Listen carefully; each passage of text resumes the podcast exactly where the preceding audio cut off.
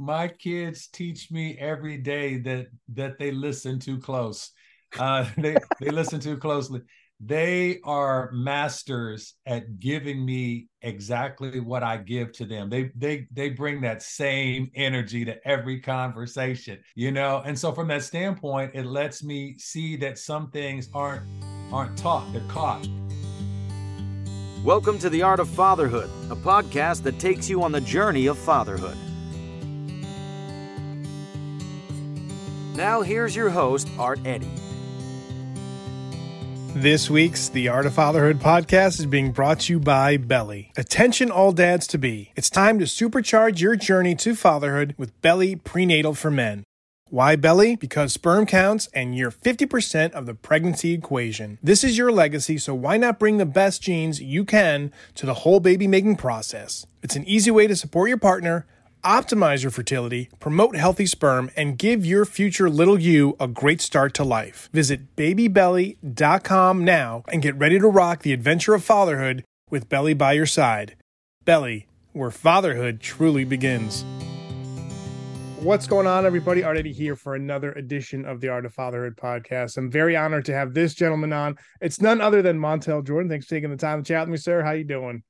I'm fantastic. Good to see you. Thank you for your platform and everybody that's watching uh, us right now looking forward to chatting with you about uh, the great things you do on your platform with your wife, talking with other couples and marriage, and uh, you guys lead through faith, and a lot of things that I think I'm, I'm very happy that you're on this show for because we're going to talk about father. We're going to talk about a lot of things, and you and your family are very open, and I think it takes courage to be open. It takes courage to share not only the positive sides, but also maybe the tough times you guys experienced uh, one of your sons, you guys uh, sang a song together about reuniting and and a lot of different things. But again, it takes a lot of courage.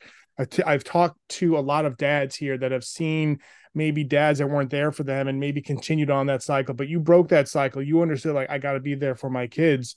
So just talk first and foremost why you and your wife kind of chose. I mean, you have a great platform. A lot of people know you from your music career, um, and now also the great things you do through your church. But like, talk about why you guys wanted to be so open. I, think that uh, both Kristin and I, we've been married now for almost 30 years. Congrats. Uh, and uh, the, uh, the, I think the beautiful thing is when terrible stuff happens to you, uh, if you don't get a chance to share it, it's just terrible stuff that happens to you, and it, and it happens with no purpose. I think when you get to share it, it then becomes a testimony and then becomes useful. Uh, and so, from that standpoint, we just determined that transparency is the thing we wanted to be known for. As a couple in our in our marriage and our parenting and everything we do we've taken that place of transparency uh, over nakedness. And basically what that means is uh, everybody can't handle people's individual nakedness like certain stories certain things you've been through certain pieces of your journey. People shouldn't shouldn't have access to that but transparency isn't uh, see you, it's see through. And so, from that standpoint, when it comes to parenting, when it comes to marriage, when it comes to all the different things that we've navigated through, and we've navigated through some some minefields, man, uh, to make it through to almost 30 years. Uh, and so, our healing process for us is through transparency, allowing other people to see where we were and what God brought us Two, and then it gives hope for them because we are transparently giving cheat codes to life life hacks to you know to parenting and to marriage uh, and overcoming certain things that would normally take a couple out. No doubt. Again thank you for sharing that and thank you for the platform you guys are using for good. Talk about some of the values you guys were looking to instill into your kids as they're growing up. Um, i think one of the greatest gifts that we've been able to give our our kids uh, is uh, them having their own faith, meaning we have modeled uh, what it is for us with in the Christian faith and allowed them to be able to know God for themselves, which is great because we have all of our kids who are in faith and they were able to and they are able to make that decision on their own. You know, you can only live off mom and daddy's faith for so long. At some point, God's got to be real to you on you know on a level that you can comprehend that god is real to you and so um, i think that part of that journey for us in fatherhood motherhood and parenting is not just trying to put a roof over your head and food on the table Uh, I think it's about putting a covering over your body and and foods for your spiritual soul. You know, and so from that standpoint, we've been trying to feed our kids well so that they know uh, that the the word is something that's living. It's something that they can chew on and digest and uh, allow that to be the thing that they'll be able to hold on to when when mom and daddy is no longer here. Well said. Yeah, I, I totally agree. I got two daughters. My wife and I, we've told them, and I love the fact that like they need to find, like you said, your kids needed to find faith on their own. We've kind of encouraged our our daughters to do that as well, and they've kind of taught us certain things about faith and spirituality um, that maybe we didn't I didn't have a chance to tell my parents or share, but the the circle of communication that my daughters and my wife and I have is I think is very similar to what you guys have in your household too, where you want to have that open line of communication and all that. Um, so the next question kind of leads into that. Like, talk about something that your kids have taught you either about yourself or about life that maybe you didn't know was there until you became a dad. my kids teach me every day that that they listen too close uh, they they listen too closely. They are masters at giving me exactly what I give to them. They they they bring that same energy to every conversation, you know. And so from that standpoint, it lets me see that some things aren't aren't taught; they're caught. I, I think they're always watching, no matter how young they are. They're picking up uh, here's here's a great story. Uh, uh this just happened the other day. I have an 11 year old and she's so so funny because they pick up everything. It's like one day we're eating food, we finished dinner. This was a couple of weeks ago, but we're finishing dinner, uh, and uh, I finished my plate pretty quickly, and I said, "Man, I didn't like that at all." And so the 11 year old goes, "But Dad, you you finished everything," and so I said, "Oh no, honey, that that was sarcasm." Right. And so I'm I've now introduced my 11 year old daughter to to sarcasm. And so um, later about a week later she's eating and she finishes her food uh, and she goes yeah i didn't like that at all. And then we all laugh and then she goes that's sarcasm. And so now so now so now i have to go okay honey the, the point of it being sarcasm is you say it, but you don't have to say that sarcasm. So now it's another layer upon which she is building to try and and do that. So let me let me bring it full circle. Those were weeks ago, but so now that you get the mindset of this this 11 year old, uh, this is funny. Um, there was something that happened where we were in the in the room and she was trying to talk and there was something happening. She wasn't picking up what was going on, and I said to her, "Honey, you got to read the room." You got to read the room. And she didn't fully comprehend what that meant or whatever. But over time, you know, literally just last night, we're having dinner and something is happening. And I can't remember fully what, what went on, but she leaned over to me and she said, Dad, you're not reading the room. And I was like, oh my God, she's so on point. So, all that to say, some things are uh, some things are taught, but some things are caught. And my kids have shown me through the things they give back to me, the sayings that I say, the mannerisms that they are always watching, always taking in, and always ready to give back what a father gives to them.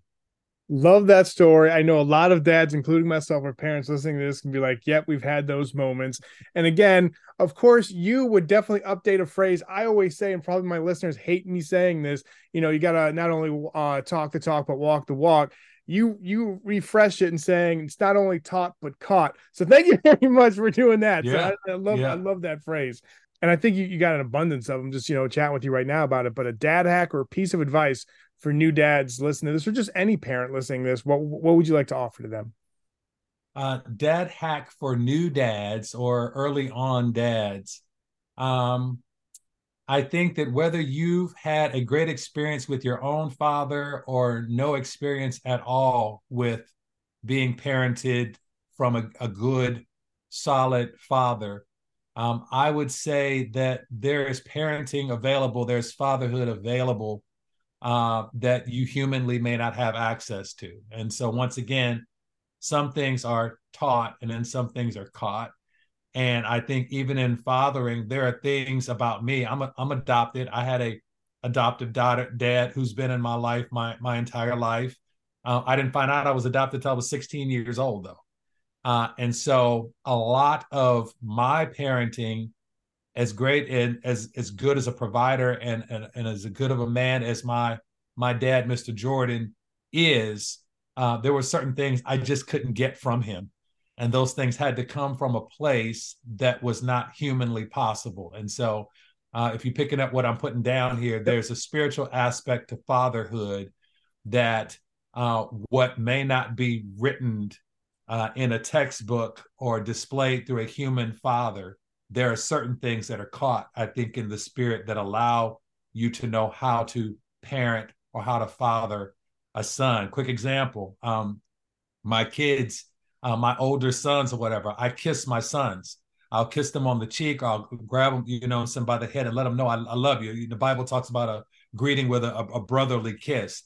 It's not anything goofy. It's not anything uh, out of the ordinary. It's just I have taught my sons what father to son to male on male uh, um, uh, uh, appropriate affection looks like between men. And so, from that standpoint, I give that gift to my sons so that they know this is what appropriate male to male contact is supposed to look and feel like because they're getting it from a father. And I think a lot of times when you don't get that, uh, you don't know what that's supposed to look like or what that's supposed to feel like. And so you create that on your own. And that's not for controversy. This is for me and my sons, part of what I've imparted into them is something that some people say, well, let them figure it out on their own. Yeah. Uh, and uh, I believe that uh, there's something that can be caught from a father uh, that allows sonship and daughtership to be imparted through uh, through a father. Great, great. I appreciate you sharing that. Great insight. And I also like what you said at the, towards the end, where you're like, "This is what works for me." I'm not trying to be controversial. I think we sometimes live in a society where everybody if if you say something or I say something like, well, that's not how I want to live my life. It, it we're not asking you to live your life that way.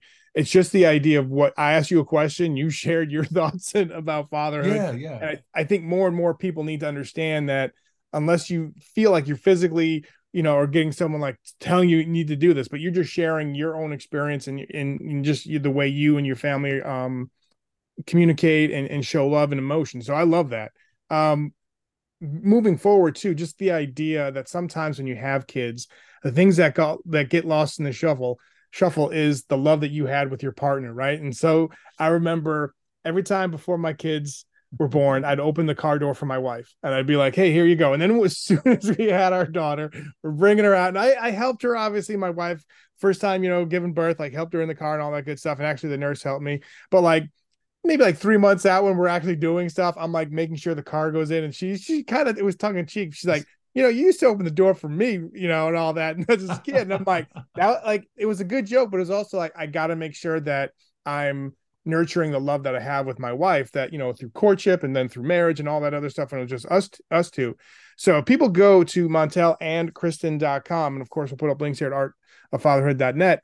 You guys talk about certain things that couples can go through or experience and all that. Talk a little bit about something that maybe is a topic that always seems to come up uh, with couples that you know when it, when it, comes to like maybe being a new family, adding a child in that maybe you'd like to uh, you know share with my audience.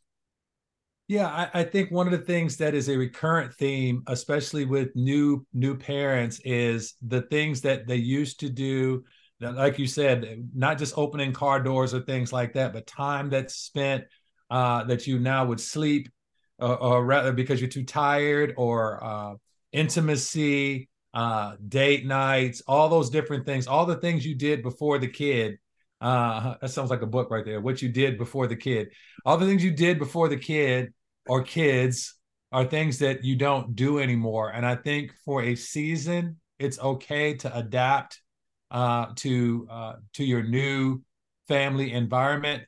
Uh, but I think that it's important to have some form of trustworthy community or family network or unit surrounding you so that you can protect mommy and daddy. Uh, uh, and you protect mommy and daddy by being husband and wife. I, I think that if you just now are mom and dad, and that's who you are, and you abandon husband and wife and, and lovers of each other, that's not healthy for mom and dad. Because yeah. at some point, you know, my wife and I say at some point, uh, your kids leave. Uh, you, you you want them at some point to leave, and then what do you have left after that? What you've invested all into mom and dad and didn't invest in husband and wife. And you know, one of the things that Kristin and I do, even with our adult kids now, we date, and, and our our 11 year old daughter knows, hey, mom and daddy going on a date night. Well, I can't. No, because this is mommy and daddy. Mommy and daddy come first. Yeah. Uh, and a lot of people put their kids first and don't recognize it. If if husband and wife can't come before mommy and daddy, um, it's setting up a template uh, of disorder in a family of them thinking, well, I always come first, and then therefore when your parents are now filing for divorce, you don't understand, well, what happened? What happened is you got all the investment, you know, in you and such a well rounded person that mom and dad couldn't invest in each other as a husband and a wife. Love that. Yeah. And, it, and it's a great example. You're, again, laying a foundation of what you're supposed to be like for, you know, if, if they want to get married or whatever, like you're, again, showing by example. And I, love that. What, you know, for, for you with the different things you've experienced in your career, whether it was music or through church or through uh, the program you and your wife have, what do your kids kind of think? Because it's also a great learning tool or just a teaching tool, being like, yeah, like some people would just feel like, yep, I, I've you know accomplished so much like you did in the music industry, but like you're doing other things now too.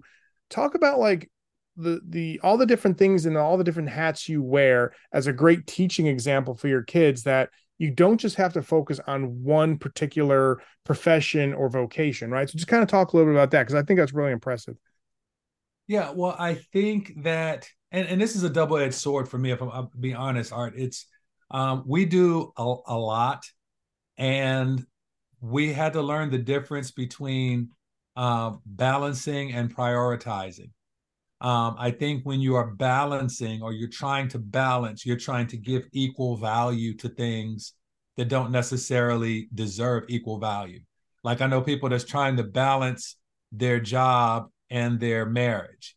Uh, you you should not be trying to balance your job and your marriage. Why are you trying to give equal value to something that's not deserving of equal value? Um, I think it comes to prioritizing and then anything that's prioritized can more easily be be balanced. And so uh, in that I'm, I'm preaching to the choir because we my wife and i we are husband and wife. We are parents. We are pastors of a virtual church. We are uh, uh, uh, conservators of a of a safe space for marriages to get healed with a place called the jordan river. Uh, and that is a place for public marriages to heal in private and so with all those different things, like they all are vying for a position. You know, well, you got to help marriages. Well, you got to save souls. Well, you got to do help the 11 year old with her homework. Well, you got to rest your body. You know, there's a lot of different things. And so we are now in the position of, of prioritizing and allowing our kids to be along in that journey that when they say, Hey, mom and dad, y'all are running too fast, you're doing too much, you know, to be able to say, okay, at the expense of these other married couples, at the expense of the church if our kids, which they are prioritized above those other things, uh, because they are our responsibility and not our opportunity.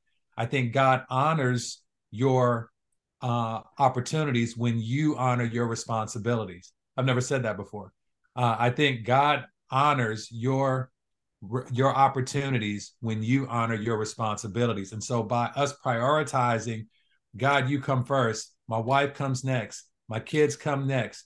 Then my church can come next, or then my this can come next. I have a clear set of boundaries and balancing tools to be able to know when something is out of order and off balance and it can tip the whole thing over. I don't know if I'm answering your question correctly. No, there, no, no, you, you definitely are. And it's the idea of now with just technology and like, oh yeah, we can do this or we can do that. And like, yeah, we can uh, even though Wednesday's packed, let's do something for Thursday. And there's no actual time to like rest, whether you're by yourself or you're, you know, with your wife or your spouse, your partner, or you know, your kids or just whatever. Um yeah. sometimes we're like, all right, how can I add this in? and it's also like you gotta do an inventory. Like, all right, what can I take out to make sure the important things are getting enough water, right? In this garden that you have, like how how do you, how do you make sure like, all right, we need to water this every day. The other things they don't need that much care because it's not that important on the grand scheme of things, right? I, I feel like that's what you're kind of saying, right? Yeah, that's great. I I, I haven't fully subscribed to it because it's tough, but my wife is now on this thing of whenever we want to add something, she'll say, "Well, what do we take away?" Like yeah. if you want to if you want to do this, what goes? What yeah. what what goes away? And so it's a it's it's a tough thing, but it's a very very accurate way to be able to look at just because you could doesn't mean you should. no doubt. Uh, a couple more questions is about your music career, and then we're going to finish off with the father quick five. And again, I really appreciate your time. Uh, you know, growing up, I'm 40, so growing up, well, 40, actually 44. I'm in my 40s, I should have said, but I'm 44. But like growing up, man, you're like, this is how we do it. Obviously, Somethin' 4 da Honeyz, all these different songs, man, were great. I, I loved growing up, and it's funny. White dude from New Hampshire, like loved hip hop and R&B and all that other stuff. Had turntables because I thought I was the man, all that good stuff. But like this is how we do it is an evergreen song, man. Like it still comes on, people still love it. Uh, and you know, you see the videos of people experiencing it for the first time and they love it. So you, I know you probably get a kick out of that. But talk about like when you started into the music, you know, industry and all that. Like, what kind of paved you or inspired you to get down that path? Um, I was always brought up uh, a musical kid, uh, so that for me, being brought up in church, uh, rhythms, harmonies, melodies, spiritual stuff. I, I, mean, that was just my upbringing. So music was kind of the, the foundation of of my everything growing up as a kid. I wasn't a great athlete. I wasn't fast. I wasn't. I was tall, but no basketball skills. Uh, and, and named Jordan at that. So that sucked in high school. Uh, but, but through all of that, the thing I was good at and consistent at was music, whether it was playing music or writing music or or arranging music that was kind of my sweet spot and so that's the the underlying thread from my childhood up through high school until college and after college you know the the common thread of my life has been uh, that music has been a soundtrack to my entire life. And so from that standpoint i think that has been the the foundational thing that from this is how we do it and the other songs and other albums it's been a consistent theme. Even now pastoring and doing the things i do i still get a chance to tour. And that song is something that uh, allows me access into the lives of not just you know people back that love music from the 90s but it's uh, a multi-generational type of song multicultural multi-ethnic song I get people send me stuff all the time. Oh, there's a wedding over in India and they're playing this is how we do it at the reception. I'm like, cool. Let, you know, let's do that. Let's do that. You know, yeah. I got kids in college and we gotta we gotta keep them there, you know. nice. And I, I know, I mean, there is still I, I used to uh I had a career in radio. It was like DJ and morning show producing all that stuff. So what was your DJ radio, name, Art? What, what was your DJ name? Oh, so it I was working. It was funny too. Like so, like I was saying, white dude from New Hampshire, loves hip hop and R&B. Got to New Jersey, was working for a classic rock station, and my name was Artie Scorsese because I failed this one bit that we were trying to do. so that was my DJ name. Back in the day when I was like spinning hip hop and all that stuff, it was DJ Crazy with a K now, not with a C. It was a K. So um, got you, got you. Love it. For radio, like I know people like music is played on the radio and you know i'm not a musician so i i don't know today what it feels like but back then th- there was no youtube there was no like other things i mean obviously i had mtv and vh1 all that stuff but what was it like when the first time you heard it on the radio like this is legit man this is happening how was that like first time i remember hearing my song on the radio i had driven with a radio rep from los angeles to las vegas and there was a station in las vegas an r&b station that was playing the song all while I was there doing the interview, like you and I are doing, and just in the background, the song was playing. And one of the reasons the song was so big was because you know, in in that era where songs were four minutes, five minutes long, this is how we do it. Was only like a you know a three minute long song, and so radio stations could could play it over and over again. And so I did the interview, left the station, and as I left the station, we're in the car driving back up the uh, the the freeway, uh, and this we were listening to the station. They were like, "Thank you, Montell Jordan, for coming in, man. We love that song so much. Yo, let's just do that thing one more time."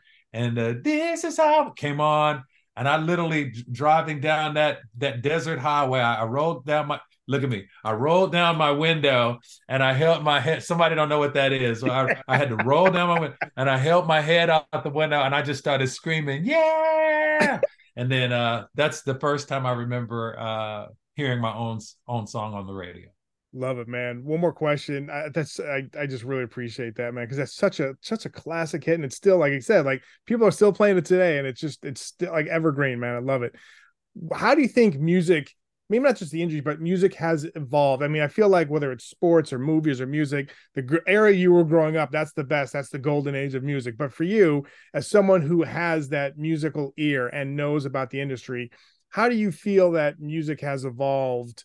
throughout you know from the time you started to now and how people digest it consume it and the different music that the styles that are out there uh, that's a big question i'm going to try and and, and pick it apart uh, uh, as best i can uh, music then versus music now i think that the the main difference for me is that and, and understand when I got into the business, I wasn't like this welcome arm. Hey Montell, welcome to R and B, welcome to the music industry. you know, there were there were classic artists, the Lionel Richies and the Luther Vandrosses and the Freddie Jackson, people who were purveyors of of R&B music. And when I came along with my reach for my 40 and I turn it up, and it, that wasn't readily received. That wasn't like, oh yeah, welcome to the world of R&B. That was what the what the hell is that? That's not real R&B. And so every new generation of music that comes along, it's got to, you know, navigate its its pros and cons of the people that came before it that look at it and can judge it according to what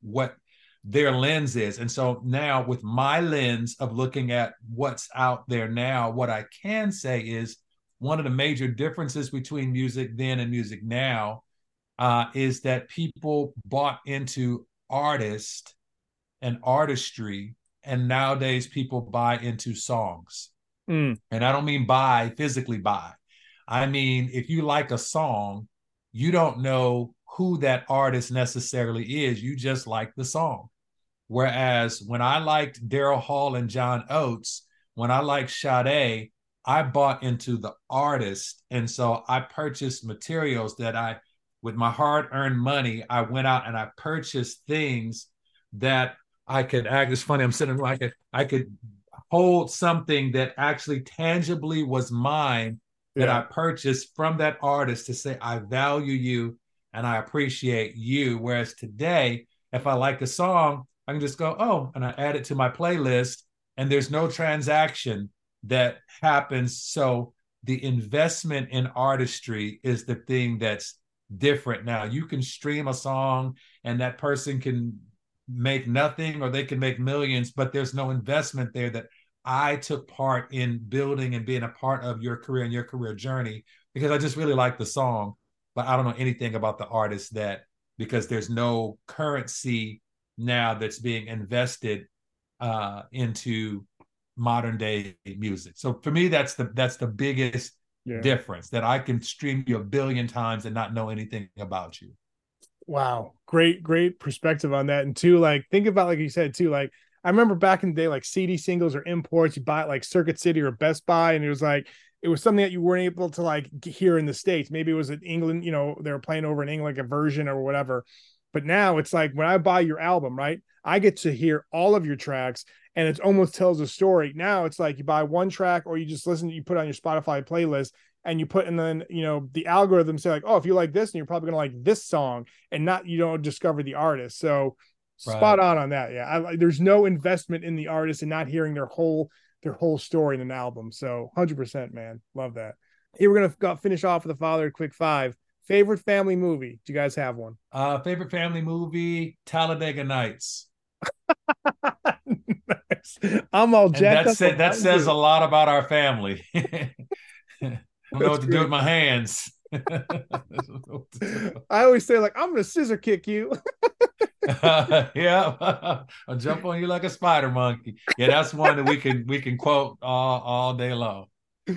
Favorite uh, genre of music you and your family uh, enjoy together? Oh, that's an easy one. We are definitely probably 70s nice. R&B.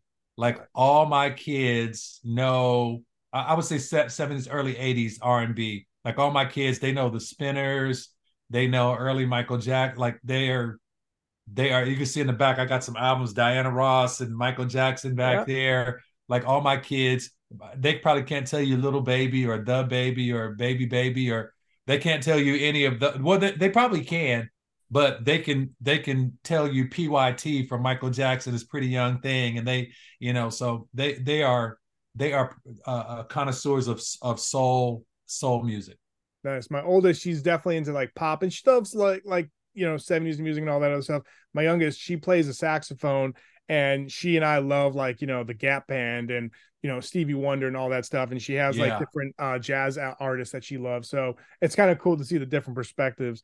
Uh, mm-hmm. Describe the perfect family vacation. Where would it be?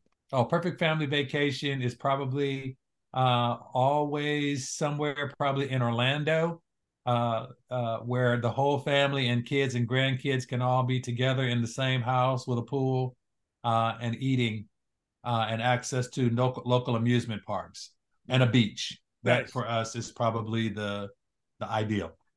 You mentioned like investing in an, uh, in an artist. So, what was the first album you purchased? Do you remember what it was? First album I purchased was Prince's Purple Rain album. Awesome, awesome album. and where do you go after that? I mean, come on you know, that's the first album. Probably first single I ever purchased was Paid in Full by Eric B. and Rakim. Oh, nice. Where it. do you go from that? You know, the starting point of these things. So that's amazing. Yeah. Love it.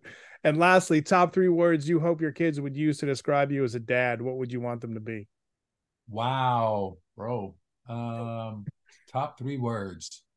Uh committed, uh present, uh, and faithful. Nice. Great three words right there. People, make sure you follow Montell on Twitter and Instagram at Montell Jordan. In addition, check out their website, montellandkristin.com. A lot of great things they're doing there. Again, thank you so much. It's an honor chatting with you. Big fan of your work and not just the music, but everything you're doing to help uh, people, you know, just grow in, in, in faith and love and spirit, spirituality. Um, I, I just wish you and your family continued success. But again, thank you for this time. It meant a lot. Thank you for your platform. Thank you for your time as well. You're extremely valuable. Your voice matters, man. And I'm glad I could spend the time with you today. Thank you, sir. I want to thank this week's sponsor, Beli, for sponsoring the Art of Fatherhood podcast. I really appreciate their support. And I love the fact that they're looking to help not just women, but also men as they look to start a family. So for more information, make sure you go to their website at bellybaby.com. And while you're on the internet, please rate, subscribe, and review to the Art of Fatherhood podcast and check out my site at artoffatherhood.net. There's columns on fatherhood, spotlighting dads who are doing things right. There's pop culture stories that I write with my family. There's a lot of other great things you can check out there at my site, and you can also win some cool stuff and get the latest and greatest in all things family. So make sure you go to artoffatherhood.net and rate, subscribe, and review to the Art of Fatherhood podcast wherever you listen to podcasts. Thank you so much. Thanks for listening to the Art of Fatherhood podcast. Leave a review wherever you listen to podcasts and go to artoffatherhood.net.